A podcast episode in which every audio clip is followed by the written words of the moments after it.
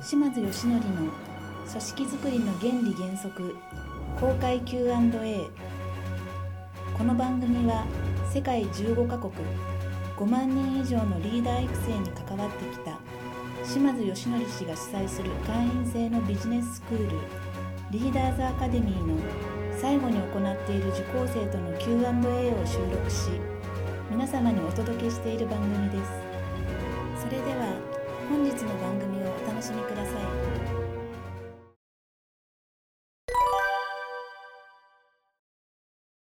ビジョンの話なんですけど、はい。こう理まああのとりあえず目指すものを期日入れるってあるじゃないですか、はい。で僕は長期ビジョンというのを作っててそれまあちょっと実現かなり理念に近いビジョンなんですよね、はい。でこの話で言うと期日入れるってあるじゃないですか。でもこう片や反面期日を入れて短期ビジョンを作った時にそこをやるんですけどやれなかった時の信頼の失いっていうのが生じないのかなと思って僕は短期ビジョンを結構作るのを心の中ではあるんですけど避けてるんですけどそのあたりってあの別に弱気になってるわけじゃないですけどこう信頼をあこの社長についてても結局このビジョン5年後とか達成できなかったじゃんみたいなことが過去実は2回1年1回あってそのあたりのこう短期ビジョンってどうなのかなっていうちょっと疑問とやっぱ作った方がいいのかっていうところを質問したくて。はい、すいません。えっと僕のプレセミナーって受けてプえっとあの2時間ぐらいのこはい。のリーダーズアカデミーの会員1年以上前ですけどは話したかなあの船の例えではい。出したのって覚えてますかね？いいえちょっとすいません。ゴールを示さない、えー組織っていうのはビジネスとやららみの中でプカプカプカプカ浮いてさまよってる状態なんですよと。そこに対して我々の船はどこに向かって今進もうとしてるのかっていうしっかり、えー行き先といつまでにってこれを示すのがビジョンなんですよって。まあまあその話。はい。そうやったかねいやちょっとやってなかったと思います。そうですか。はい。ですから、まあ、結論から言うと、はい。絶対儲けるべきです。3年とか5年とか。いやえっと会社として3年後にこういう会社にしたいとかいうようなもしくはこういうね、えー状態を作りたいというのがあったとしたら当然それを実現するために2年後にはどういう状態でなきゃいけないのか1年後にどういう状態じゃなきゃいけないのか。じゃああの毎月毎月どういったことをやっていかなきゃいけないのか。これが目標の立て方ですから、はい。これがないっていうのは経営として逆におかしな話ですから、うん絶対儲けるべきです。あで変な話ですけど、はい。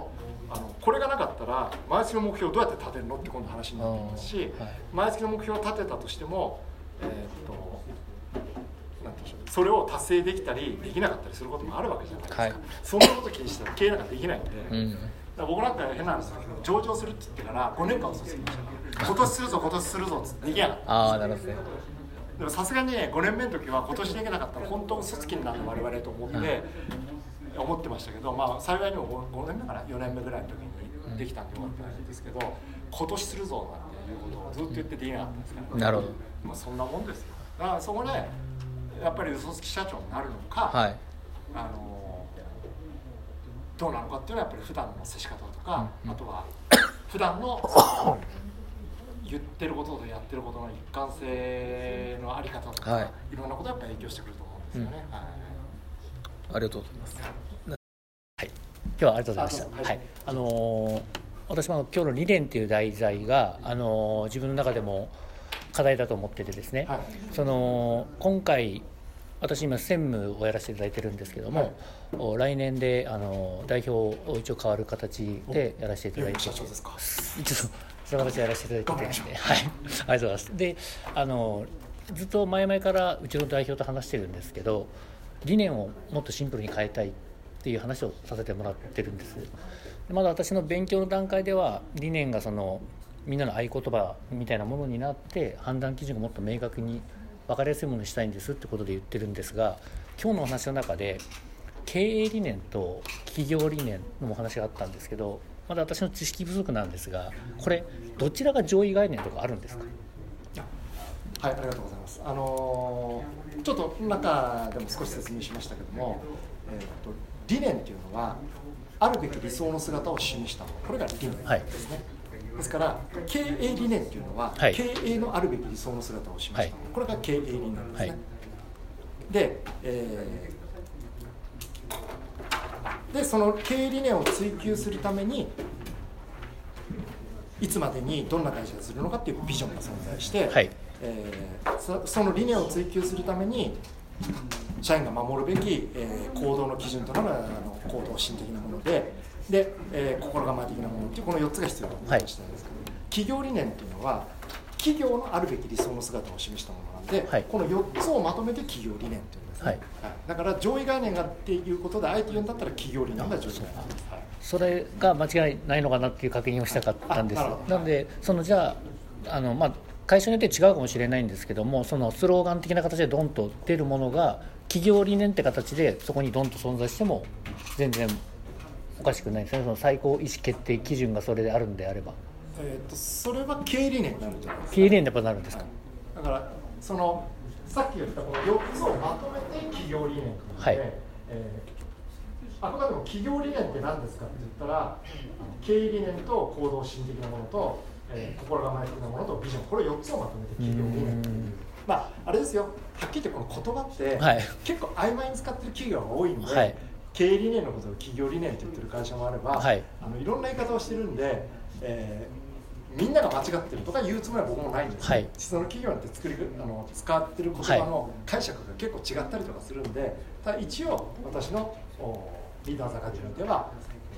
経営理念というのは経営のあるべき理想の姿を示したもの、で行動心、えー心構ええビジョン。この4つをまとめて全部の企業のあるべき姿を示したものだからこの4つをまとめて企業理念って言うんですよ、一応定義にしてるんです。ね、ちょっとその辺の線引きをまずその作っていく上でははっきりさせておきたかったのと、した方がいいと思います。はい。でまあ、それを自分がちゃんと咀嚼した上でないと伝えることもちょっとままならないしどう違いがあるのかって言われた時の言葉の意味もやっぱ重要だと思ってたので、はい、一応それをちょっと確認しておきたいなというふうに思いましてすいません。ありがとうございます。ちょっとかなり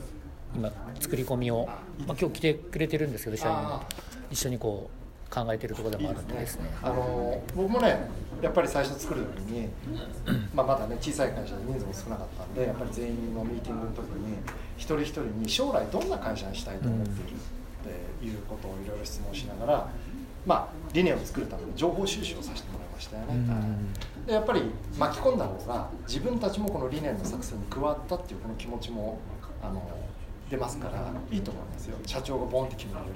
わかりました。ちょっとぜひできたらあの一度こんな感じになりましたっていうのを報告させてもらいますんでその時はまた教えてください。はい。ありがとうございます例えば理念も共有できてて、はい。実力もあるんですけどうちで言うと、はい。あのこういう飯なんで遅刻をちょこちょこしてしまうんですけどめちゃくちゃその度に本人変反省してるんですけど、はい。そういう人間っていうのはなんかこうちょっと個別ケースになったら申し訳ないですけどどうどういう対応をしてなんかこう決してはい。マナーがいいとは言えないですけれども、はい。あの決して立ちは悪くないんでそう立ちはいいんですよ。そのその行動にフォーカスをして行動を修正するためにいろんなやり取りをしていけば全然あのいいと思いますよ。そうですよはいまあ、悪影響も出してるわけでもないし本当申し訳ありません。できて、えー理念も共有してるんですから、僕からしたら何の問題もないです強いて言ったらその一部のあの遅刻。が問題だっていうだけでそれはもうそこの問題なんで全然修正していくみたいな話なんで全然そこそこ行動指針だけ見ちゃうと、うちは遅刻はダメですもちろん言ってるのでズバンと「お前ダメだろ」って言うんですけどあ分かりました。すごくなんかすっきりしましたよはい。はい。そういう人は逆にぜひ本当になんだろうよくね人って悪いところが一つあると、はい。なんとなくその人間のいろんなことが悪く見えてしうそうです。はい。みたいあるじゃないですか、やっぱり悪いところもちろん人ってあるんですけどでもいいところもたくさんあるので、はい僕は今の話聞いたら、は悪いところよりいいところが多い多いです。はい。気がするんで、何の問題もないんですよ。10年ぐらい勤めてるんで。大切にしてあげてはい。ほしいって感じですあ分かりました。ありがとうございます。ただ評価っていう視点に立った時に気をつけなきゃいけないんですよね、そういう人間をその遅刻の行動の底の部分を評価なんかしてしまうと、はい。今度は文化がおかしくなるんですよはね、い。評価はダメだけどってことですねそう。あ評価って仕事の評価はいいんですけど、うん。そこの部分の評価はダメなんだっていうことをしっかり示して、はい。えー置かないと文化がおかしくなるんですよね、はい。認めてるわけじゃないということですね、はい。分かりました。ありがとうございます。